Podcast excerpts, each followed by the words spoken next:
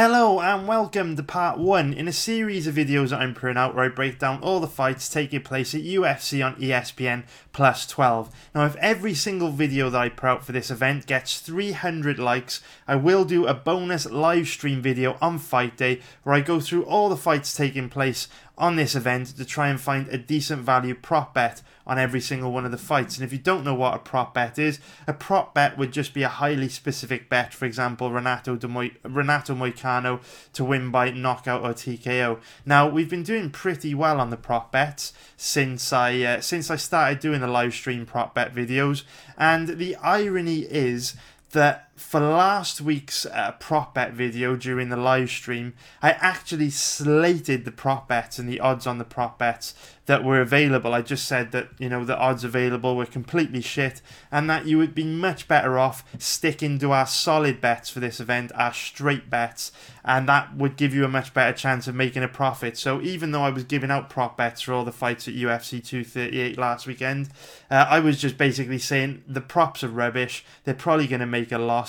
Only bet them for fun. And if you just stick to our regular pre fight bets, the big money line bets, you should make a profit. And then what happened? We ended up taking a small loss on those money line pre-fight bets, and we made a decent profit on the prop bets. So irony punched me right in the dick. And if we look back at some of the props that we had for last weekend, can't exactly remember which ones they were because the live stream was around about three or four hours long. So please, if I do make any mistakes, don't hold a gun to my head. But I'm pretty sure we had Chookagian to win by decision. I'm pretty sure we had Eddie Wineland win by knockout at TKO. Pretty sure we had Yan to win by decision. Pretty sure we had Ivanov to win by decision. And were there any more? I'm pretty sure we had Kattar to win by knockout at TKO. So yeah, we hit five out of the 12 or 13 props, which is a bloody good result. So the props did very, very good last weekend, uh, despite me telling you uh, that they were going to be absolute shit. And like I say, the irony was that we ended up taking a small loss on the bets that actually mattered, which now brings me on to the section of this video where we need to go back and take a look at our performance. Sorry, there was just a rather loud car that drove past. Uh, we'll take a look at our performance from last week on UFC 238. So unfortunately, we did take a small loss last weekend. Of course, our big anchor bet, the bet that we felt really confident in, was Calvin Kattar to beat Ricardo Lamas. I would have been very surprised if that bet lost. So that kicked the night off with a decent profit for us. It was a 2.1 unit profit, but then obviously we took a 1 unit loss on Cerrone. Kept this small though because we knew that Cerrone was a risky bet and then also we lost in the main event. Uh, took a two unit loss on Marlon Moraes to take our total profit for the night down to 0.9 units uh, or minus 0.9 unit loss, which you know, it's only a small loss. It's one of those things, but frustrating to take any kind of loss. I mean, with these bets, Kattar showed up and did exactly what we expected him to do. He uh, he struggled with leg kicks early, but you know, the best counter to a leg kick is a punch in the face, and we know Kattar's got one of the best jabs in the featherweight division. So as soon as he found his range, he started to light Lamas up, and that was an easy winner. The fight between Donald Cerrone and Tony Ferguson, you know it went as one could be expected. You know, it, it went really as as we identified it might go in our risk factors. Of course, like I say, there's no right or wrong uh, in in in betting on sports. It makes me laugh when you know I lost the bet on Donald Cerrone and people are comment in, in last week's video that I got it wrong when I quite clearly identified uh, that the path to victory for Ferguson was breaking Cerrone with volume and pressure. And how did he win? Breaking Cerrone with volume and pressure. So, like I say, when it comes to fights, there is no right or wrong. All we can do is identify all the possible outcomes, assign probabilities to those outcomes, then look at the odds to see if the risk is worth the reward. And Ferguson looked absolutely spectacular in this fight. I mean, Cerrone did pretty good in round one. Um, I think it was really subjective how you scored the first round. I think Cerrone did more damage in the first round. I think he landed the bigger, the harder shots, but Ferguson definitely outstruck him in round one. So the way you judged that first round, pretty subjective. Do you score it in favour of Ferguson's volume or Cerrone's power shots and damage? Then obviously huge momentum in the sec, uh, momentum swing in the second round. Ferguson really. Uh, really picked the pace up, found his range, got comfortable, settled settled into a rhythm, and looked like an absolute world champion. I would even go as far as saying that was Tony Ferguson's best performance of his career, which is incredible for him to bounce back and put in a performance like that. When you take into consideration all the personal issues that he's been dealing with outside the cage, to come in against one of the most dangerous opponents he's ever faced and be able to put in an, a, a performance like that was outstanding. And there were perhaps clues during fight week that Ferguson would bring this kind of performance to the table because I still stand by what I said in the breakdown video where if Ferguson would have showed up and performed like he did against Pettis and Vannata and Kevin Lee, I do think Donald Cerrone would have won. If you go back and watch those fights, what you'll notice is Ferguson just comes out really reckless and wild with his hands down low in the first round against all those guys and ended up eating really hard shots, getting rocked, dropped, or wobbled, which is why I bet Cerrone is an underdog. But during last week's Fight Week interviews, Ferguson did say something very interesting which stuck with me.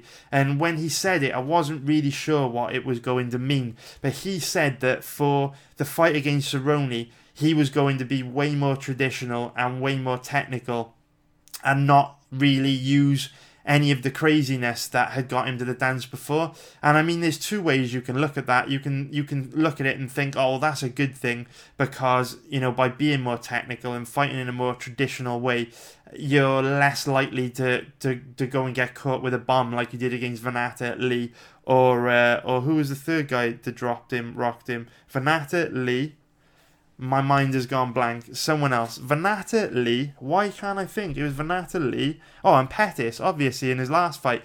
Um, but then on the other hand, you think if he is going to try a different style and be really uh, technical and, and fight in a more orthodox way, is Tony going to be as good? Because, you know, one of his strengths, one of the things that makes him so amazing is the fact that he's just crazy and you don't know what he's going to do next. So, when fighters make comments like that, it's really important not to put too much weight on them because you know you, I don't know if you have this expression in the part of the world you live in, but in the UK there's an expression that that goes something like you know you don't want paralysis by analysis, which is where you overanalyze something and then you end up just doing nothing. You know it's very easy to do that in betting you can you can always find reasons to place a bet and you can always find reasons not to place a bet. So even there were clues last week that Ferguson would come in and look very different based on the stuff that he was saying. At the same time it could work both ways. And if you really wanted to find reasons not to place a bet you could you could find reasons for any bet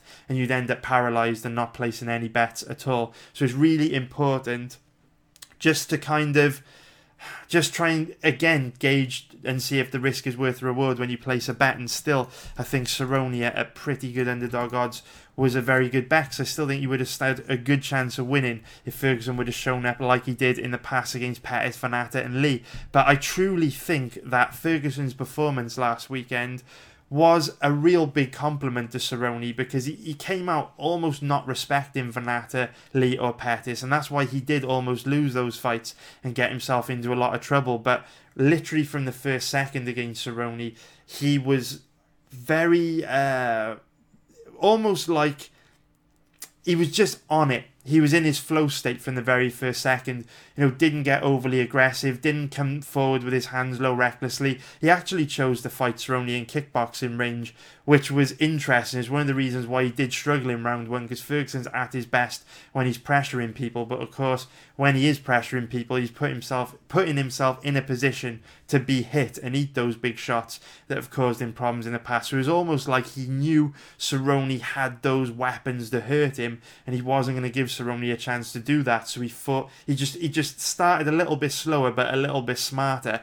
And I honestly think that if Ferguson fights like that from now on, if he abandons kind of like the the crazy, reckless madman style that we've seen from him over the last few years, I think if he fights like he did against Cerrone uh, all the time, I think he's an absolute nightmare. I think he's got a legit chance of basically beating everyone and possibly even being the goat at 155 pounds because he is a nightmare when he fights smart.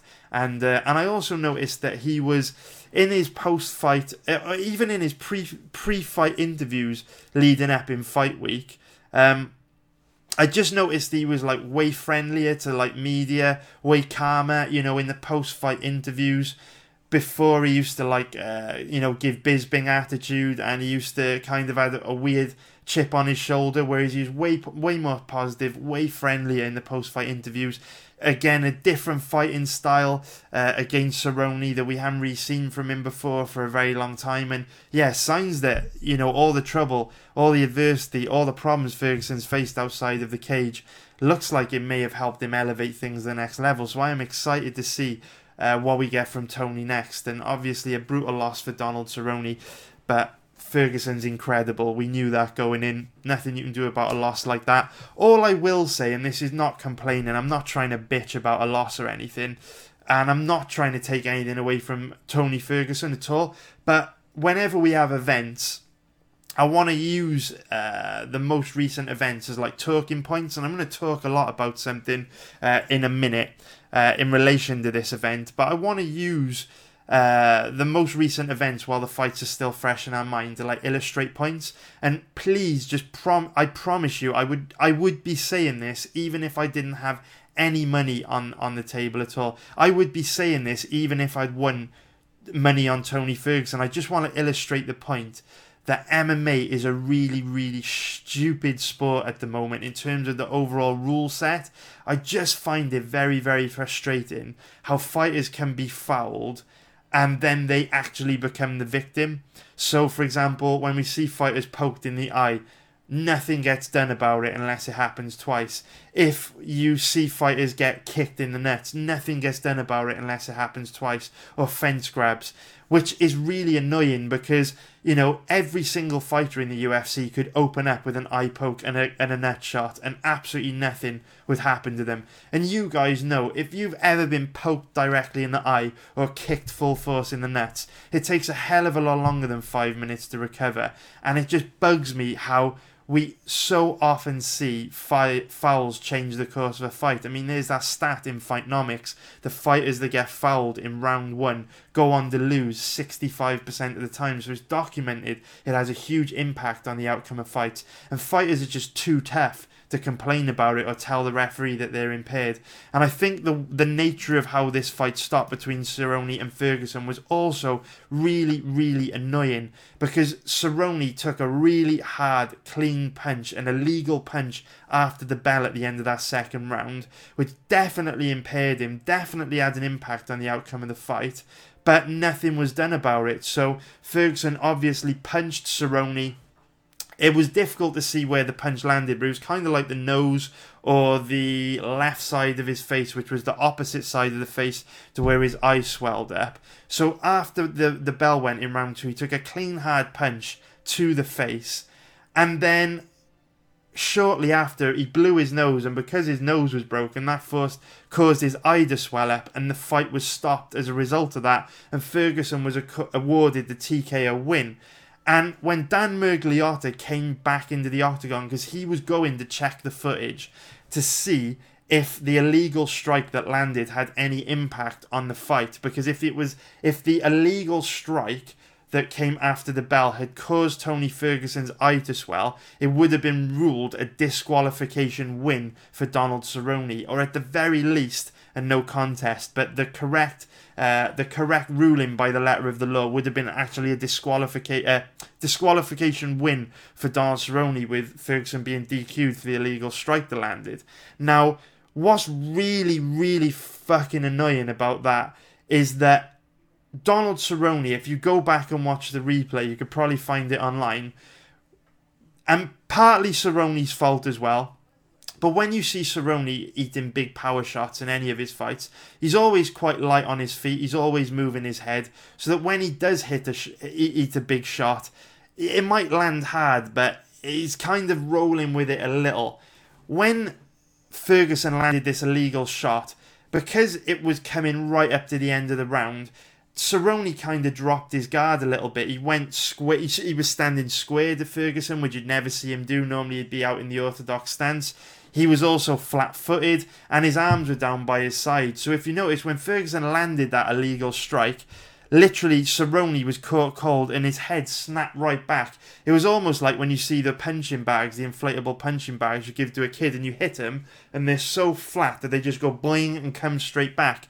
So Cerrone ate a very hard, clean shot, and an illegal shot at the end of that second round, but it was to the opposite side of his face with his nose swole or his nose. It was difficult to see from the camera angle. Now, because it didn't land on the eye, Dan Miragliotta was like, "Oh, it's okay. The fight's all over. Uh, it's a DK, TKO win for Ferguson because Cerrone blew his nose." And my issue with that is that Cerrone ate an illegal shot that led to the fight ending, and Miragliotta said that you know it didn't cause the eye to swell; it was on the other other side of the face.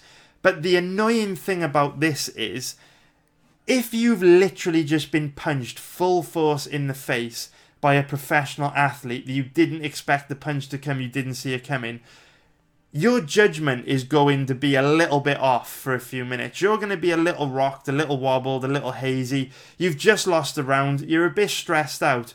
So while I understand that the punch did not directly cause, the illegal punch did not directly cause Cerrone's eye to swell, it was an illegal strike which could have momentarily clouded Cerrone's judgment because he was a little bit rocked, a little bit wobbled, a little bit hurt. And without thinking, because he was hurt due to that illegal strike, knowing better, he just blew his blew his nose, which caused the eye to swell. So indirectly, the illegal strike could have led to the eye swelling. So it's another example of where a fighter has been fouled and then they pay the price. Now, I'm not bitching about it. I'm not sad about the loss. I actually think that if the fight hadn't been stopped, Ferguson would have just gone on and won anyway because he was looking phenomenal in the second round. This has nothing to do with the fact that I lost money. I really don't care. But I see this kind of thing happening in MMA all the time where fighters that get fouled turn out to be the victim and it just makes a mockery of the sport because at the end of the day, if you are fouled in basketball, you get free throws. If you are fouled in the in ice hockey, you get a power play. If you are fouled in football, you get a penalty kick. Whereas if you get fouled in MMA, you know, the sport where a foul means more than anything else because a, a, a, a foul can impact the way you perform for the rest of the fight because you're hurt, nothing happens to you. And I find that really strange that in 2019 you're still able to foul your opponent and actually benefit from being the person that, that committed the foul because then your opponent's impaired. So I do think Cerrone was a little hard done by. I do think he probably should have got a disqualification win or a, a, no contest at the very least. I think that he took it like an absolute champ and didn't complain and felt guilty that he blew his nose when he should have known better. But at the same time, officials and rules should be there so that fighters don't have to make the call. Fighters don't have to say if they were impaired or not. You know, if you get kicked in the nuts you shouldn't have to tell the referee you're okay to continue fighting. There should just be a penalty to the other person, and uh, and it's annoying. And this was one of the more ho- high profile uh, examples recently that I can think of where I think the officials uh, really fucked up. And I think that at the very least, there should have been a no contest. Like I say, Ferguson looked amazing, not taking anything away from him. I think he would have won. I think he, re- I think he probably would have finished Cerrone in the third round because the momentum swing was so big. But at the same time, um, the rules in MMA are just silly because fouls don't get penalised like they do in every other sport. And then obviously we took a two unit loss on Marlon Moraes as well. What an amazing performance from Cejudo, man you have got one in Cejudo. I pretty much thought that. I mean, Moraes just picked Cejudo apart in the first round and looked amazing. And I really expected the whole fight to look like that first round, but I don't know what the hell happened. I think it must have just been Cejudo tried a few kind of half-assed takedown attempts in round one, and when the fight was standing, he was just getting picked apart. His leg was getting blasted to pieces. And I think when he went back to his corner at the end of round one, I think he just thought, like, I'm not going to take this that guy down. I'm not going to outstrike him in a kickboxing match. So I've just got to get after it and go after him. And honestly, I was, I was just when I saw Cejudo in round two start getting super aggressive and going after Marlon Moraes I was quite happy because I was like, there's n- number one, there's no way Cejudo's going to be able to keep up this level of aggression without eating a bomb.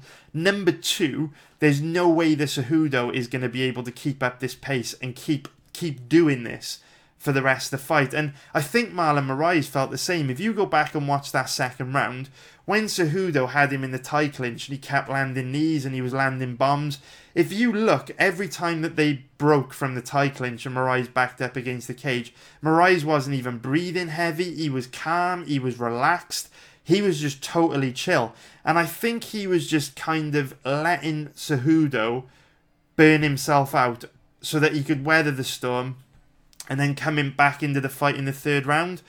And if you go and watch the fight again, at the end of the second round, Moraes is just looking chilled on his stool at the end of round two, whereas Cejudo's like leaning back in his chair, taking deep breaths, like looking big time like he might have just adrenaline dumped. And at that point, I was thinking, like, fucking yes. Like, basically, what's happened here is Cejudo has struggled bad in round one, realised he had to get Moraes out there in round two, adrenaline dumped in round two, trying to get Moraes out of there and didn't get a finish, and now Moraes is going to come back out and put it back on him in round three. How fucking wrong could you be? Cejudo, again, somehow, Olympic level heart, Olympic level fight IQ, Olympic level cardio, comes out in round two and fucking puts it on Moraes again.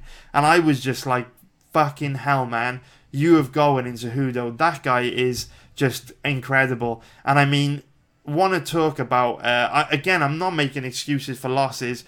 Just Cejudo improved immeasurably. Like that performance was absolutely outstanding. I didn't see it coming. Moraes certainly didn't see it coming. I don't think anyone could have seen it coming. Just absolutely spectacular. And uh, and I don't see anyone at 135 pounds beating him when he can do that. I mean, just an absolute fucking beast and uh, he's going to be a nightmare at 135 pounds.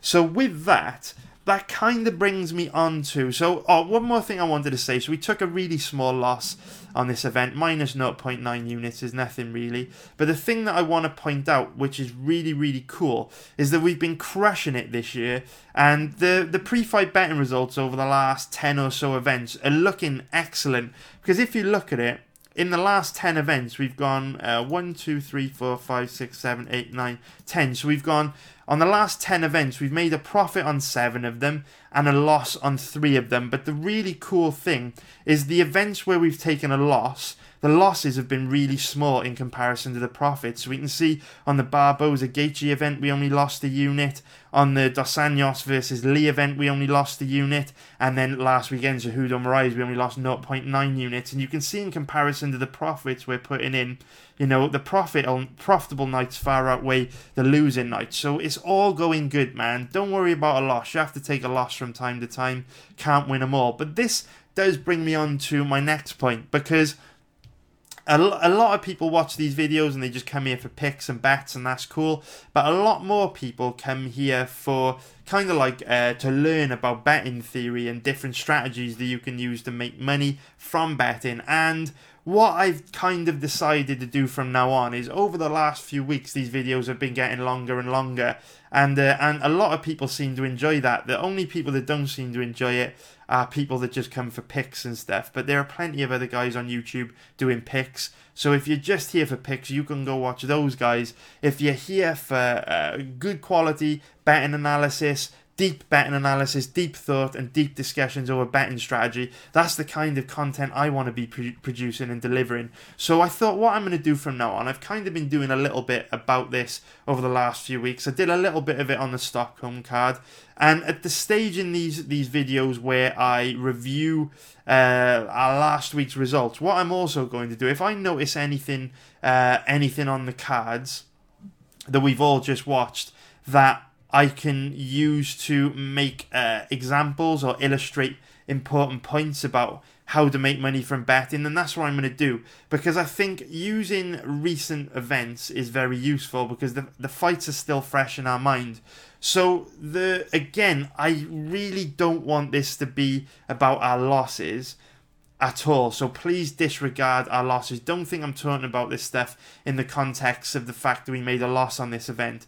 But one thing that really, really stood out to me on this card was that top to bottom, completely across the board, many of the fighters on this card put in significant improvements that could not have been predicted based on pre-fight research. So every once in a while, I like to set you guys homework so you can go away and watch fights and see things for yourself so that when you're listening to my betting analysis videos, you get more value from them because you can kind of appreciate what I'm talking about because I always make the point that there is no right or wrong in betting. That's why when people say, "Oh, you were wrong about Marlon Moraes," I was right about Henry Cejudo, it just grinds my gears because again, there is no right or wrong in fighting. When two guys step into the cage to fight to the death, anything can happen. All you can do as a professional gambler, as a handicapper, as someone that likes to bet on MMA, is to identify all possible outcomes, assign probabilities to those outcomes, then look at the odds to see if the risk is worth the reward. But the the the the, difficulty with doing that is that when an athlete or anyone really reaches the highest level of anything in life, the way that they've got to that highest level is by learning from their mistakes and constantly being on a journey of self improvement.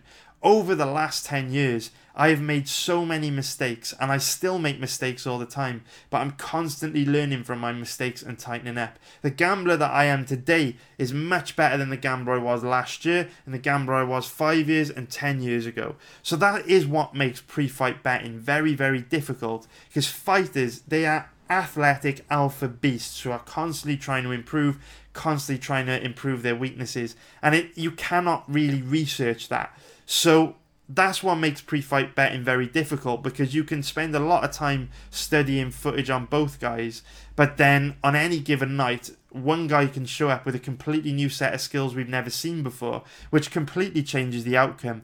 I mean, remember a few weeks back, I gave everyone homework to go and research the Sergio Moraes versus Warlley Alves fight after the fact because Warlley Alves showed up and destroyed Sergio Moraes with leg kicks. It was a brand new skill that he showed up and used, and we'd never seen him use leg kicks before, so that completely changed the outcome of the fight. So Sergio Moraes wasn't a bad bet in that fight, but if you were betting him, you never could have known that Warlley Alves was going to show up with leg kicks. So I want to go through some of these fights now because so many of these fights showed fighters making massive improvements that we had never seen from them before. And if you are balls deep in MMA, and if you really, really want to take betting on MMA seriously, you know, we've got a two week break now between this, uh, where we are today on Tuesday, the 11th of June, and when UFC on ESPN Plus 12 takes place. So I really think it would be valuable for you to go and watch these fights again and then kind of do research after the fact to see that the, the to, to basically see that the performances that we got from some of these fighters were completely different from the performance we we got in the past. And in the future, that will help you to rationalize that it's very difficult to be super confident in any fighter in MMA simply because at any given time their opponent could show up and display new skills or put in a performance we've never seen from them before.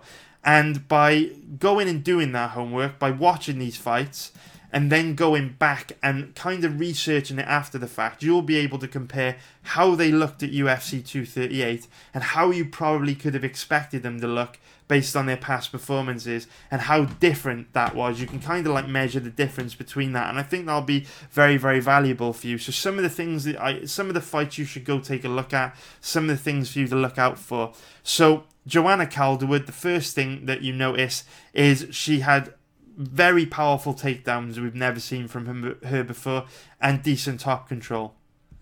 What we saw from Katlyn Chookagian was that she was much more aggressive than usual, had much more success with her boxing, and when she actually stood in kickboxing range against Calderwood, she had a lot of success. Now, in this fight between Bevon Lewis and Darren Stewart, I mean, it was just like watching a different fighter. Like Dar- I feel bad for Bevon Lewis, and I feel really bad for anyone that bet on Bevon Lewis. I was so close to betting on Bevon Lewis that, that last week. I was like this close, and it was a very reluctant pass, but I don't think he was a bad bet. And I feel really sorry for anyone that bet him because Darren Stewart showed up and looked like a completely different fighter. It actually emerged on weigh-in day that this was the first fight where Darren Stewart was a pro fighter uh, that could dedicate himself full time to training. In all of Darren Stewart's past UFC fights, he was trying to hold down a full time job as well. And I mean, it showed because now that he's focused full time on training MMA, he was just completely different. If you go back and watch any of Darren Stewart's past fights against Edmen Shahbazyan or Charles Byrd, you know, really any of them, you'll see that he basically had no takedown defense and a very low level ground game. And yet, against Bevon Lewis, his takedown defense looked excellent, showed very strong hips, good technique, good balance. And that really threw Bevon Lewis off. You know, Bevon Lewis is a young fighter. He suffered a, a, KO loss in his UFC debut, so he tried to perform smart on this card. He really did. He came out and he uh, he he didn't like Darren Stewart's power. He felt Darren Stewart's power and didn't like it. So he tried to get the fight to the ground, got in really deep on a few very, very deep takedowns that easily would have put Darren Stewart on his back in the past, but Stewart was able to stuff them. So definitely go and check out Stewart's the difference between Stewart's takedown defense in the past and then against Bevon Lewis. Um, the next one, wow! I mean, this was another another massive improvement. So I feel really, really bad for Carol Karolina Kowalkiewicz. She's had some really bad luck over the last couple of years. She obviously suffered a brutal KO loss to Jessica Andrade. Then Michelle Waterson had looked quite poor over the last uh, few years. Her cardio wasn't that great. She wasn't that explosive. And then for whatever reason, when she fought Karolina, her cardio was on point. She looked strong, powerful, explosive, and fast. So Karolina basically ran into the best version of Michelle Waterson we'd ever seen. And then again against Alexa Grasso, if you go back and watch Alexa Grasso's fights since she came into the UFC, you'll see her lack power in her strikes, not that good at fighting backwards, quite easy to push her up against the cage and get her to back up and look timid and nervous. Um, you know, not that fast, not that powerful. She also has displayed really bad striking defense in the past but she was she'd been out injured for a year before this fight, and holy fuck balls, the version of Alexa Grasso that we got on Saturday night looked absolutely outstanding. Very good head movement, excellent footwork, like just a crisp, sharp, powerful snap in her punches much improved striking defense, much improved ability to fight going backwards. She just looked absolutely outstanding against Kowalkiewicz. It wasn't anything that Kowalkiewicz done bad. You know, Kowalkiewicz didn't perform badly. She just two fights in a row now has ran into fighters that have made massive improvements in Grasso and Waterson. So definitely go back and check uh, Alexa Grasso how she looked before UFC 238 and how she looked during UFC 238. Then another one. I mean, Aljamain Sterling, what the hell, man? He fucking looked amazing.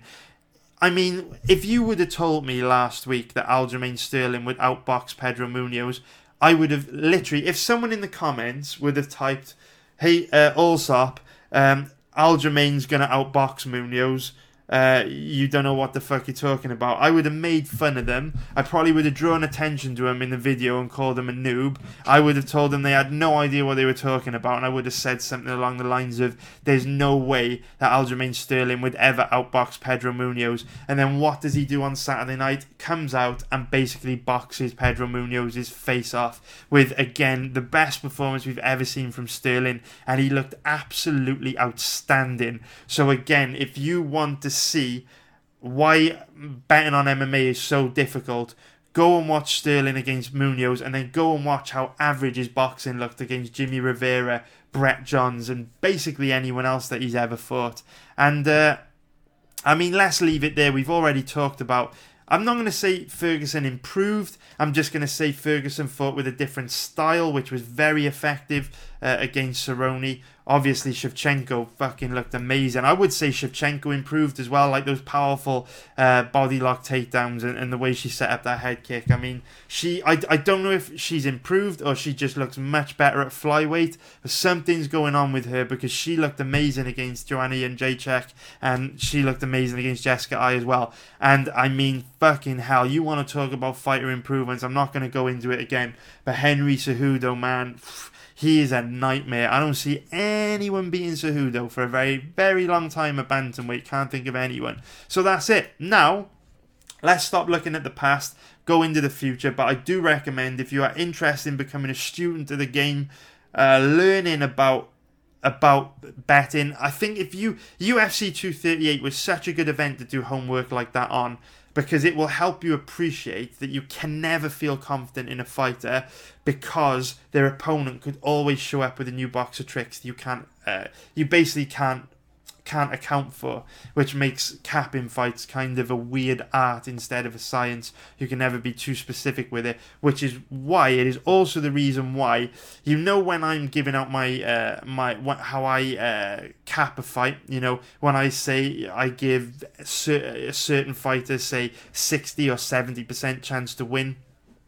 That's why I always like to get a big margin over the implied probability because I know things could happen that I can't account for in my research, like improvements that you can't measure, is basically the point I'm trying to make. So if you have a marginal edge on the betting site, uh, you could get yourself into trouble because you can never cap a fight 100% accurately because things will happen that you can't account for, such as Alexa Grasso turning up and putting in the performances of her life, such as Darren Stewart improving his takedown defense by a million percent in like the last three months. So yeah, if you if you're into picks and stuff, um, I'm sorry that this video is probably boring you, but if you really are dedicated to making money betting on MMA, I think that would be a really useful little experiment for you, you guys to do over the next two weeks. So now let's get into the first fight that I want to talk about in today's video, which is going to be Anderson dos Santos against Andre Ewell.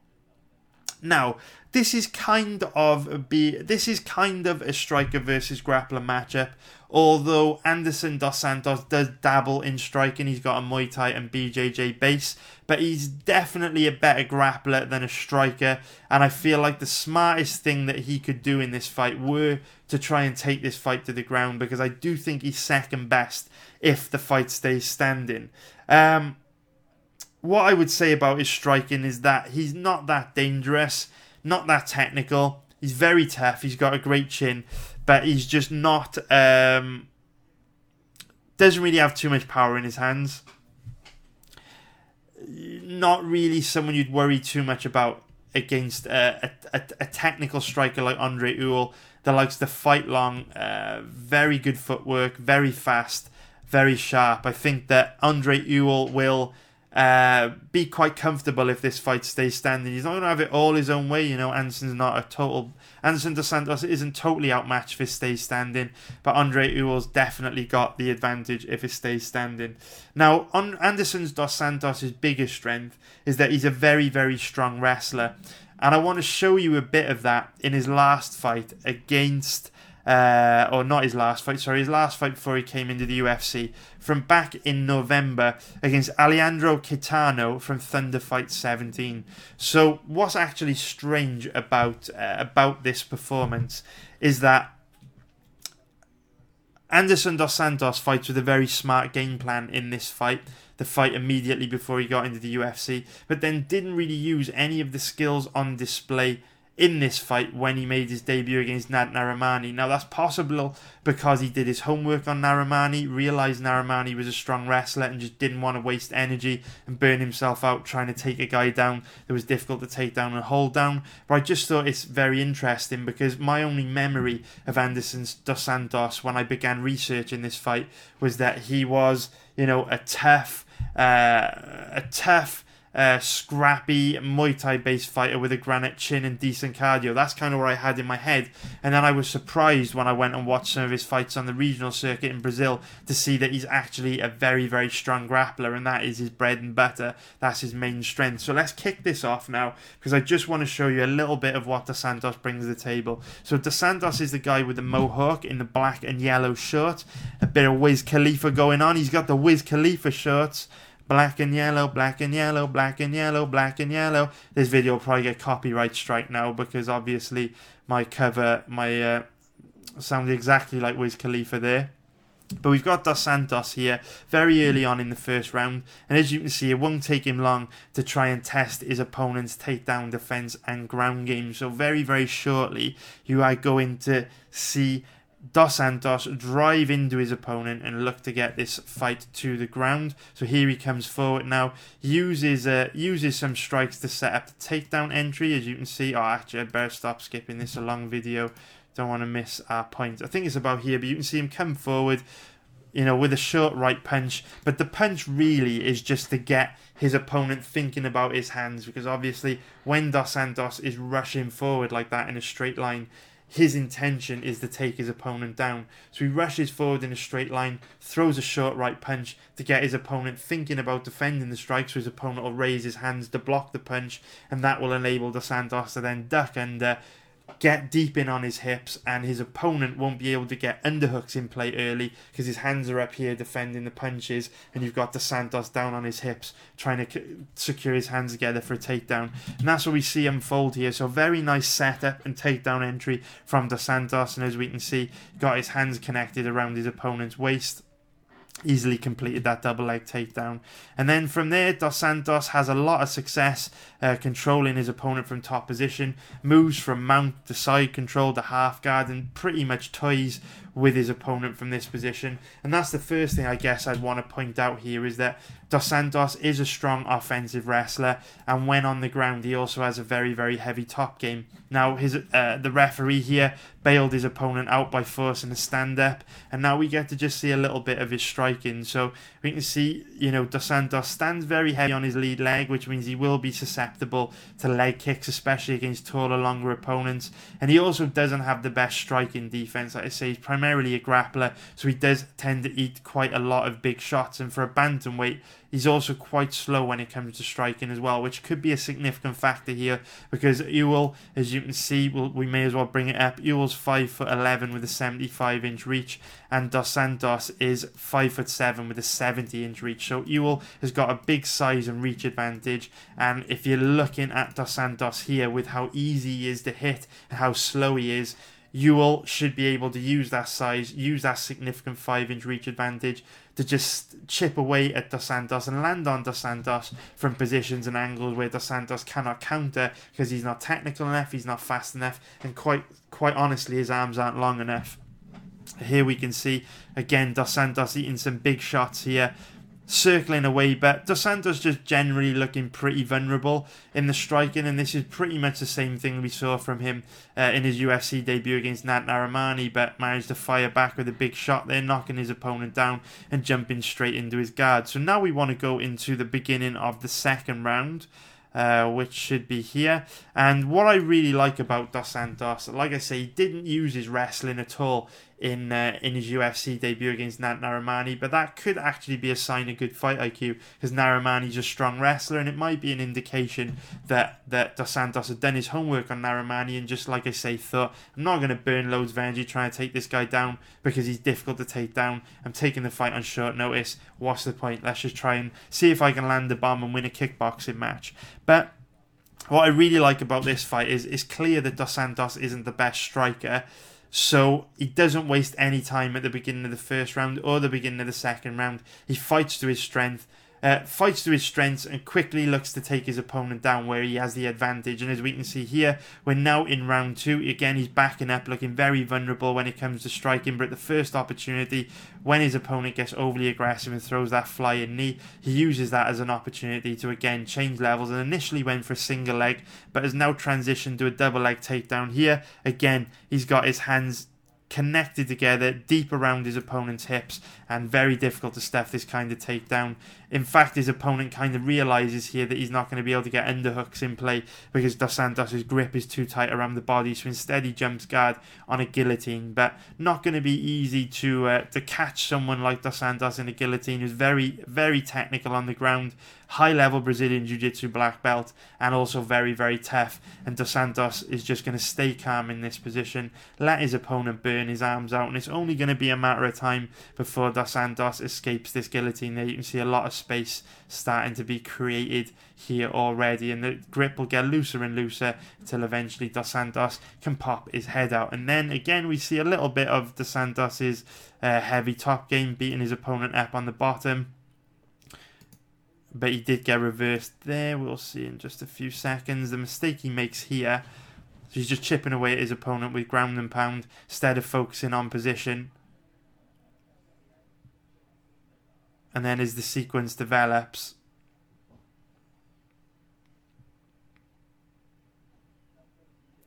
And again, in these positions here where he's eating big elbows, big power punches, not good at all. And it was quite clear that he was hurt there, which meant he jumped in on a desperation single leg attempt and uh, and had to retreat when he didn't have the drive to get through it. So just in that sequence there, again, you're seeing Dos Santos does not have the best uh, striking defense, but what he does have is a high level ground game. So as soon as they were back up on their feet here, doesn't take long for Dos Santos to get this fight to the ground again. So what's interesting here is his opponent's choosing to fight fire with fire, despite having a big advantage when it comes to striking. He's actually working for his own takedowns here. Perhaps he doesn't feel confident in his own takedown defense, but as he shoots in on his own takedown there, Dos Santos does a great job of sprawling out of it. And as he moves to take the back, his opponent realizes the threat so just just decides to roll to his back instead of giving his back up would prefer to go back to uh, his back rather than risk giving up a position where he could possibly be controlled from back or give up a rear naked choke or even you know if he was if he would have forced to have rolled to his front might even have been forced to go belly down or give up mount there. So um, his opponent fighting safe there um, by rolling to his back but it enabled Dos Santos to end the fight inside or end the round inside control and uh, and possibly steal the round despite that knockdown. And then into the third round here Again, Dos Santos eating big shots, standing up. Uh, so decides to try and get this fight back down as, as quickly as possible. So I just want to show you that just because if you have um, if you were betting on this fight based on Dos Santos's performance against Nad Narimani, you might not and you not might not realize what you're getting from him. In, in actual fact, he is a pretty strong grappler with a nice heavy top game very good takedown entries, very strong wrestling. And that's significant here because and Andre Ewell, uh, what I would say about Ewell is he reminds me of Curtis Millender a little bit. You know, he's quite tall for the division, nothing crazy, but five foot eleven uh, for a bantamweight is is pretty fucking tall. Um, and just like a lot of guys which have got you know which are abnormally tall for their division, he doesn't have the best takedown defense. It's not bad, but it's not bulletproof either. What you'll notice from Ewell, exactly like Curtis Millender, is when his opponents shoot in on him He's very, very difficult to take down initially. He does everything right. He fights for underhooks early. He creates a wide base. He's got reasonably good balance. So when his opponent first shoots the initial takedown attempt, he's very, very good at shutting them down. However, if you chain into a different kind of takedown attempt, so say you shoot a single he stuffs it. You then move to double, he stuffs it. If you were then to transition into maybe a body lock takedown, or you were to, you know, go to doing some work in the clinch and then focusing on changing levels again and switching things up. If you do switch things up and chain wrestle, it tends to be quite easy to get Ewell down. Now, that's in, an, an inter- interesting point about this fight because we haven't re- I haven't personally seen too much chain wrestling from Anderson dos Santos. What he tends to do is commit everything to one takedown technique, and then if he doesn't get that technique, he tends to retreat. And we saw that when he was rocked in that second round of the footage I just showed you, where he was hurt with those elbows standing, shot a takedown, didn't get it, and then rolled to his back. As opposed to, you know, I hate to use high level examples because you know, they are unicorn fighters, but they're very good examples of what you should be looking for because they're fighters that everyone's familiar with. If we think of like a Tatiana Suarez or Khabib Nurmagomedov, they never waste too much time or energy pursuing one takedown technique. They will abandon techniques very quickly and chain into something else, which confuses their opponent if they aren't able to read what's going on, uh, because you know you can kind of bait them into making mistakes, and uh, and that's what that's the reason why guys like Curtis Millender and Andre Ewell have such bad takedown defense. They've got the initial takedown defense locked down, but they don't have that grappling awareness to move with their opponent and defend chained takedown attempts. So this fight is interesting because Ewell has the advantage striking, as you've just seen. Dos Anjos is very hittable, um, but what I would say about Ewell is even though his initial takedown de- defense is very good, when he does give up takedowns, he's incredibly weak off his back. Just like Curtis Millender, he's one of these guys that just can't seem to work his way back to his feet, doesn't seem to know how to work his way back to his feet. Which means if Anderson Dos Santos does get a takedown, he's likely to be able to maintain the takedown for a very long period of time because he's got a heavy top game and Ewell can't work his way back up. Now, with uh, what I would also say about that is one thing you'll notice if you watch Ewell, and something that drives me crazy, is that I always use like the Team Alpha male fighters as, as a good example because if you watch Team Alpha male fighters, when they get taken down, they never let their shoulders go flat on the canvas. They always try and immediately pop back to their feet for their opponent has an opportunity to flatten their shoulders out and establish a dominant position. Andre Ewell does the complete opposite thing, the, the thing you shouldn't do, in that when he gets taken down, instead of trying to immediately pop back up and prevent his opponent from establishing a dominant position, he actually makes it easier for his opponent. He's so worried about his opponent advancing to half guard or mount or side control that he will himself put his shoulders flat on the canvas and initiate full guard and accept being on the bottom, which isn't which isn't so bad if you know how to work your way back to your feet, but it's very bad if you're like Ewell who doesn't know how to work their way back to their feet because it just results in him spending three, four, five minutes on the ground uh, in full guard, basically losing rounds.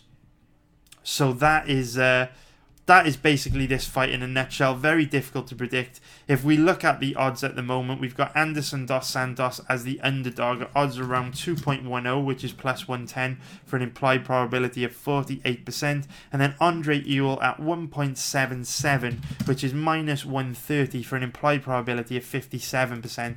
And I've just really got no interest in betting this fight because the way I see it is Andre Ewell has an advantage standing, but he's easy to take down if you chain your takedowns together and very, very weak off his back. Of course, the problem is, even though Anderson Dos Santos is a strong wrestler, he's more of a single shot wrestler. We haven't seen him chain that many takedowns together, which means Andre Ewell's initial very, very solid takedown defense might be enough for him to keep this fight standing. He's also got a significant size and reach advantage, and with Anderson Dos Santos having poor striking defense, um, with a susceptibility to getting rock dropped or wobbled quite a lot. He was actually knocked out, um, you know, back back last year in uh, KOTC against Victor Henry, and KOTC tends to be a very very low level of opponent in KOTC. So Anderson Dos Santos is risky because of how excuse me, because of how hittable he is. Andre Ewell's risky because how weak he is off his back. So an easy pass for me. And I guess another thing that I could say about this fight to illustrate the point of needing additional value, where I was saying I like to get a good margin over the bookie in case anything unpredictable happens we may not be able to account for. Say I felt Anderson Dos Santos was a good bet because you know he's an underdog odds. Uh, underdog odds. He is a strong wrestler. He is heavy from top position. Ewell's takedown defense isn't the best. It's likely Dos Santos will be able to get Andre Ewell down at some point. I'd need a, a, a better margin than what we've got. I'd need a decent margin to bet someone like Dos Santos simply because it's quite obvious that Andre Ewell needs to improve his takedown defense. He's only 31 years old. He's in his prime. He's going to be making big improvements from fight to fight. And who knows, he might pull a Darren Stewart on Saturday night and show up with vastly improved takedown defense. And if Andre Ewell does significantly improve his takedown defense, Dos Santos doesn't really have a path to victory because I believe Ewell's got the skills to light him up standing. So that's why this fight. Is it? That, that's why this fight's a tricky one for betting. There's a lot of. Uh, a lot of uncertainty. The odds aren't particularly great on either guy. Can't feel confident on either guy, so it's an easy pass for me. Now we go on to the next fight, which is going to be the very lovely Ashley Yoder, one of the hottest girls, one of the most underrated hottest girls in the UFC strawweight division. She's absolutely beautiful, and for whatever reason, uh, the UFC media hype machine that love to promote hot fighters, they don't seem to give her a push. Uh, which is strange because I think she is an absolute smoke show. But she is fighting the equally lovely Syuri Kondo um, in a fight that is uh, quite disappointing after after my research. Yoder was one of the first names that jumped out at me because my you know Kondo is one of those you know really tough, gritty Asian girls. You know one of those tough, gritty Asian female fighters that has great cardio. She's very tough. She's got a great chin, but very one dimensional. Uh, just one of the. There's a lot of these Asian, Asian fighters floating around in the UFC at the moment. You know, we saw Xiaonan Yan last weekend. Uh, there's Chan Mi Jeon, which has got a similar fighting style, and they kind of just plod forward and just look to box their opponent up. But they don't do a particularly good job of putting their stamp on rounds. They don't throw a particularly high volume of strikes, and they really lack urgency if it's clear that they're behind in a fight or they may not have won a round beyond all reasonable doubt. And why also my criticism of this style of fighter is that they don't really have a plan B either. So they are very frustrating. They are a formidable challenge for pretty much any female in the world because, like I say, they do have cardio to fight at a high pace for three rounds. They are very tough. They have got a great chin, which means they will test you for 15 minutes and they're reasonably skilled everywhere. So it's not like you can outclass them in any area but at the same time they're tough to bet on just because they won't go epic here. They won't they don't understand the importance of putting your stamp on, on a round, which means their fights always tend to be visually close, which makes it dangerous to bet on them. And that's the reason why Ashley Yoder was one of the first names that jumped out at me because her kickboxing's vastly improved. She's a strong wrestler with a high level ground game. But after researching this fight, I just don't like her as much as I thought I would. Similar for the reasons why I decided to pass on Angela Hill, Xiaonan Yan last week. It was a reluctant pass, but it's just one of those fights where the only criticism I've really, the only two criticisms that I've really got of Yoder is that she is too happy to roll to her back and fight off her back from time to time. And nine times out of ten, being on your back is a losing position in MMA, even though Yoder is very dangerous off her back and has an active guard. I still don't like to bet on fighters who are happy to pull guard and fight off their back. It annoys me. Um, and I also, Yoder is making massive improvements to her cardio, but there are definitely still improvements to make. I don't fully trust her cardio. So when you're fighting against someone like Kondo that's reasonably good at everywhere, it's going to march forward, try and outbox you, tough, decent chin, cardio for days.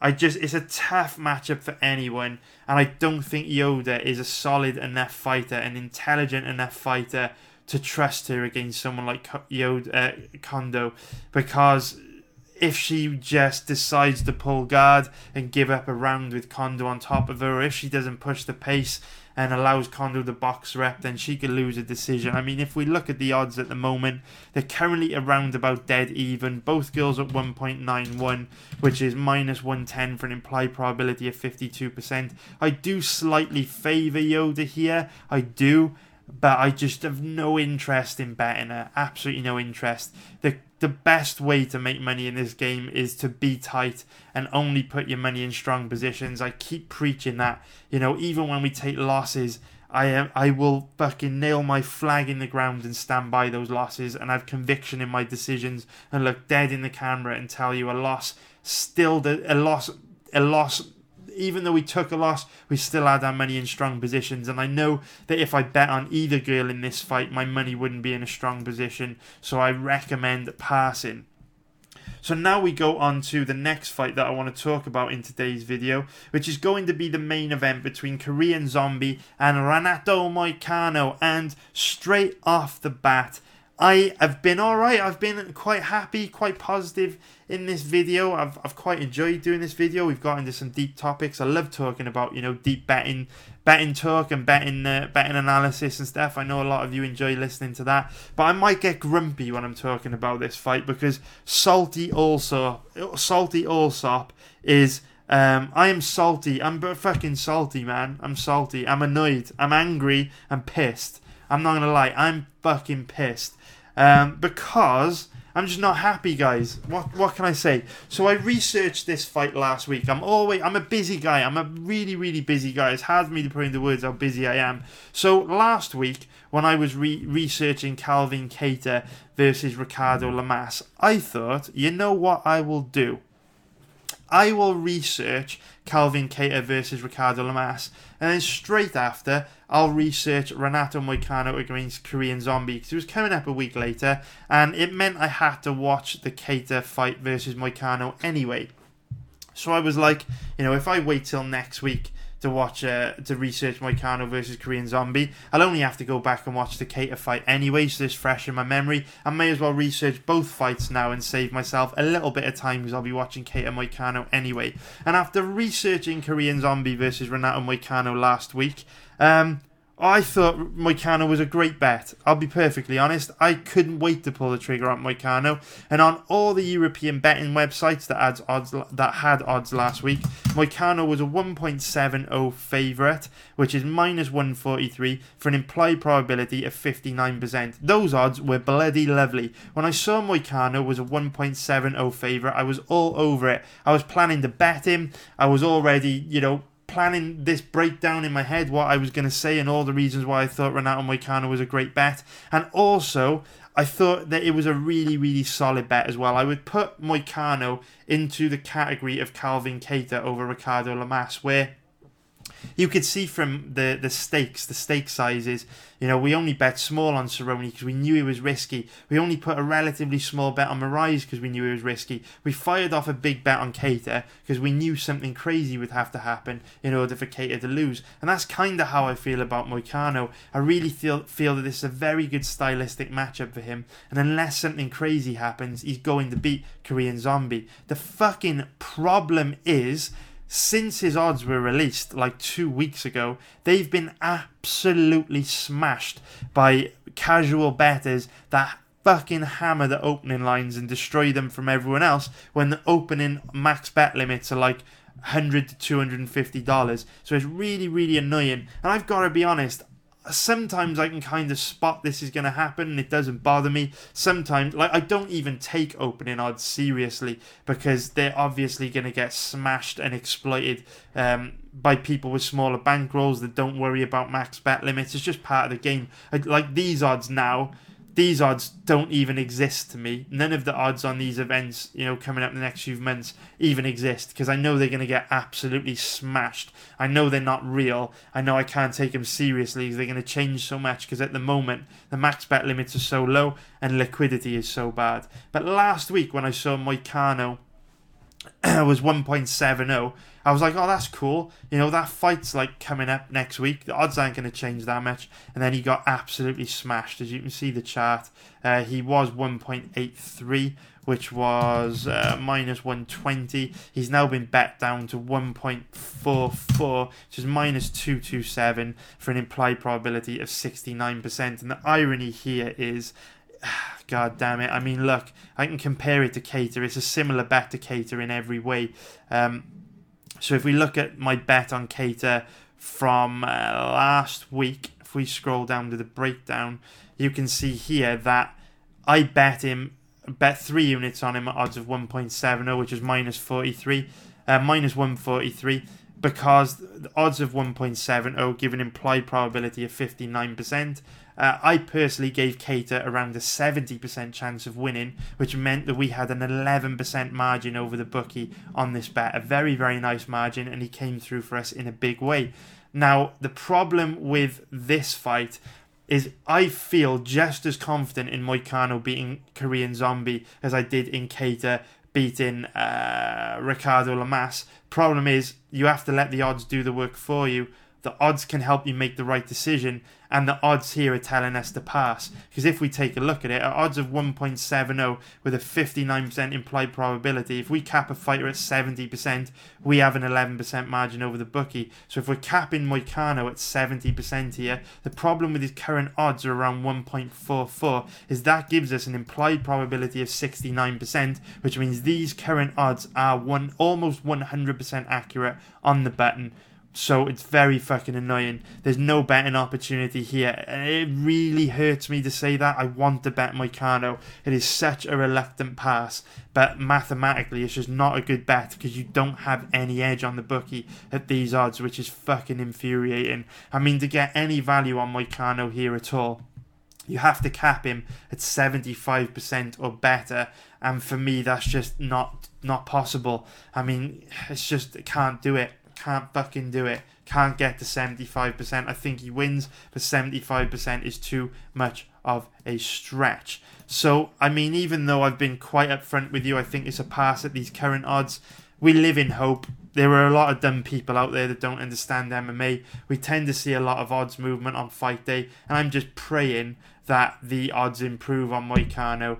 Um, you know, if they improved up to, I mean, what is the what's the bare minimum I would pull the trigger on? If they improved to, yeah, if they improved to 1.56 for money line odds of minus 179 for implied probability of 64%, I would pull the trigger at that point just because that would give us a uh, f- actually, I'd go up to 1.55, which would be minus 182 for an implied probability at 65%. So that would give us a 5% margin on the bookies. I would take that. So if it improved to 1.55, I would hit it. If it stays at 1.44, anywhere around there, it is a pass. So I may as well at this point, I know I've done this breakdown completely ass backwards, but I may as well now explain why I feel so confident in Moicano. So, and again, you might actually you might be wondering why I just didn't bet him last week. So to answer your question, just to get that out of the way, basically the when odds first get released or when odds on an MMA fight are published quite far in advance in advance of when an event is scheduled to take place, the liquidity on that what is called a betting line, which is that market, is very low. So for example, Chan Sung Jung Korean Zombie against Renato Moicano, that is a betting line, okay? And there is a maximum bet limit on each either fighter, which means the maximum amount that you can bet. Now, when you're really far away from an event, so for example, Khabib versus Poirier in September, the what's called liquidity on this fight because it's so far away will be very, very, very, very low, which means you won't be able to bet much money on it without the odds getting destroyed. And a lot of the time, the max bet limits will be very low anyway. So, for example, if you went on to five dimes right now uh, and you tried to bet on Poirier or Nurmagomedov, I don't know this 100%. It's quite a high profile fight, so maybe it's a little bit different. But as a guess, the maximum you would be able to bet on either one of these guys would be between $100 and $500. And every time you bet between $100 and $500, usually it's $250 in the middle. Every time you reach that max bet limit, the odds would decline on whichever fighter you chose to bet.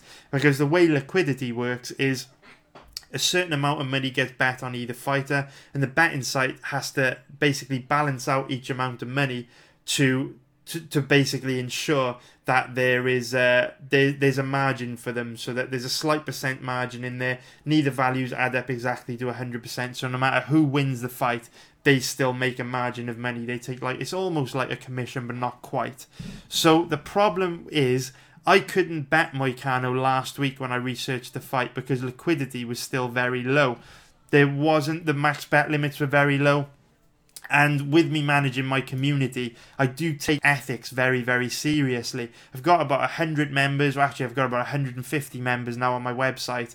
And if there is a, a betting line like this with low liquidity, and I send a betting tip out to all my members, if all 150 of my members try and place the same bet at the same time in a low liquidity market in a low liquidity betting line, the odds will get absolutely steamed and murdered and decline very, very fast, which means a large number of my members won't be able to place the bet because the odds will change too fast. Some of my members bet professionally, some of my members have very, very big bankrolls, so even one person would be enough to crush the odds. And that is why you see very rapid line movement on this fight. If you notice, it's gone from 1.83 uh, this was like three weeks ago. It's gone from 1.83 three weeks ago down to 1.44. And the reason why it has moved so fast is because liquidity was very low, which means it didn't actually take much money to make the odds decline. And that's how it works.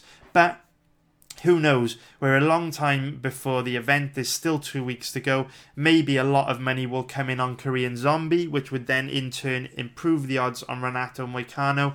And like I say, at odds of around 1.55 or better, I would be looking to pull the trigger on Moicano. So now that's out the way. Um, oh yeah, and the re- obviously the reason why I didn't bet Moicano myself, max bet limits were really low, and I didn't want to destroy the odds for my members.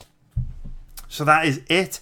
We now want to explain a little bit about the reasons why I am so confident in Moicano. So the first reason is Korean Zombie is you know, affectionately called Korean Zombie. He likes to call himself Korean Zombie because of his fighting style. He likes to march forward, walk his opponent down, uh, and really just box them up and try and pressure them so much that they have to get sucked into one of his crazy exchanges or crazy wars or crazy brawls. And he basically bets on his cardio, chin, and toughness to come out on top in that type of a fight. The problem when you're going up against someone like Renato Moicano is that they do not play that game. Moicano won't have anything to do with that style. What you'll see from Moicano is he'll just circle on the outside use your forward pressure against you and just chip away at you. At no point will he play Korean Zombie's game of standing flat footed in boxing range and getting into these crazy exchanges. Moicano just doesn't fight like that. What you'll see from Moicano, he'll stay light on his feet, circle on the outside, and chip away at, at, at Korean Zombie zombie and also another another uh, another thing that makes this a really bad matchup for Korean zombie is that when he comes forward he's quite slow stands quite heavy on his lead leg and that opens him wide up to Moicano's vicious leg kicks. So it, it's like Moicano doesn't even have to set himself in boxing range to land punches and power strikes on Korean Zombie. He can beat him up from the outside with his leg kicks. He's very good at landing leg kicks while moving backwards. And one of the things that makes Moicano's fighting style very, very good is that he's got the cardio to fight on the outside and use lots of footwork for as long as he needs to. You know, fighting on the outside is a very exhausting style of fighting if you are going back and watching UFC 238 to look at some of the things I was talking about, Angela Hill and also Aljamain Sterling were probably the best two examples I can think of on last week's card to illustrate this point. If you look at Angela Hill and Aljamain Sterling in round one, they're both very light on their feet and loads of footwork. But because it's exhausting to circle on the outside and counter strike and use a lot of footwork, then into the second and third round, you see them become a lot more flat footed and use a lot less footwork. And that is the problem that a lot of counter strikers have. They're great early in a fight because they've got the energy to effectively circle on the outside and counter strike, but as the fight goes on, they don't have the gas tank to keep that footwork up. And Moicano does, and that's what makes him so brilliant. No matter how much pressure you put on him, no matter how much you force him to fight on the back foot and circle on the outside, he can do it all fucking night. And that's what makes it a very difficult stylistic matchup for Korean Zombie, because Korean Zombie's going to pr- be pressuring him and walking forward and try and bait him into one of these crazy exchanges. And Moicano's footwork is just too good. He's just going to be able to circle on the outside and get out of there, and Korean Zombie isn't going to be able to get anywhere near him. Another reason why I do like Moicano here is because in uh, in Korean Zombie's last fight around six or seven months ago against Yair Rodriguez, he suffered an absolutely career-changing, devastating knockout. Uh, this kind of uh, knockout can change a fighter forever. It can uh, it can change the way their brain works, their body functions. It can affect their confidence levels. It's a game changer. I'm not going to say this knockout will affect uh, Korean Zombie because we never work in absolutes. I'm just saying is a very high probability that it will. Exactly like um, exactly like last week, we spoke in depth about uh, Tony Ferguson's mental health issues and the problems he's had outside the cage. We weren't at any point saying it will affect him. What we were saying is what we were saying last week is it's a factor which could affect him, and that is a distinction I want to make very clearly here. Again, I'm not saying that the brutal KO loss to uh, to Yair Rodriguez will affect Korean Zombie. I'm saying it might. You know, Korean Zombie has built a career on being ruthlessly aggressive, putting himself in the firing line, coming forward with reckless abandon, and forcing and initiating crazy exchanges with his opponent. Will he be able to do that now that he's been absolutely flatlined? Psychologically, taking that amount of damage and suffering a bad KO like that can really do something to you, and it may alter Korean Zombie's fighting style forever. The best two recent examples I can think of of this were Jimmy Rivera against Aljamain Sterling. After Jimmy Rivera was brutally KO'd against Marlon Moraes, he looked nervous, hesitant, and gun shy in the fight back from that against Aljamain Sterling. And an even better example was James Vick against Paul Felder. James Vick, uh, James Vick got absolutely flatlined against Justin Gaethje, brutal knockout, and then in the fight immediately following that, against Paul Felder, he looked timid, nervous, tentative, just had no confidence at all, nowhere near as confident, uh, confident as he used to be. So it's just like I say, you know, Ferguson's mental health issues didn't affect him, but they may have. There's no way to know. On a different night, it might have played out differently. And exactly the same with this knockout. The knockout might not mean anything. Korean Zombie could come up looking like exactly, could come out on Saturday looking like he always does, but it's just something to bear excuse me, just something to bear in mind. So, I think that is pretty much it for this video. At the moment, Moicano's a very reluctant pass, but we will keep an eye on the odds and hopefully they move in our favour. Now, I think I'm about to choke, so let's call it there for today. I've been talking for long enough. Please, if you want me to do the live stream video on fight day where I try and find a prop for every single one of these fights, then you know what to do. Smash the like button below. And if every video that I put out for this event gets 300 likes, I will do that live stream. And as, of course, as always, in that live stream, I will answer all your questions from the live chat. But the video's got to get 300 likes, guys. So please help it get there. I hope you enjoyed today's video. It was a long one. We talked about a lot of stuff. But like I always say, picking fights is not hard. Anyone can pick winners to make money in this game, you've got to have all the other shit to back it up. You've got to have the correct mentality, the correct discipline, the ability to manage your money. And that is really as important as making correct picks. Like I always say, if you take an MMA expert like Firas Zahabi and then you take, you know, a gambling expert like Daniel Negreanu and you get them to bet on MMA for a year, I guarantee someone like that Daniel Negreanu would outperform Firas Zahabi. So that's why in these videos, I'm not here to just give picks and talk about fights. This is Diary of a Pro Gambler. And if you want to make money in this game, I must preach to you that all the stuff involving money and psychology and mentality and strategy is more important than knowing a lot about MMA and picking winners. I promise you that.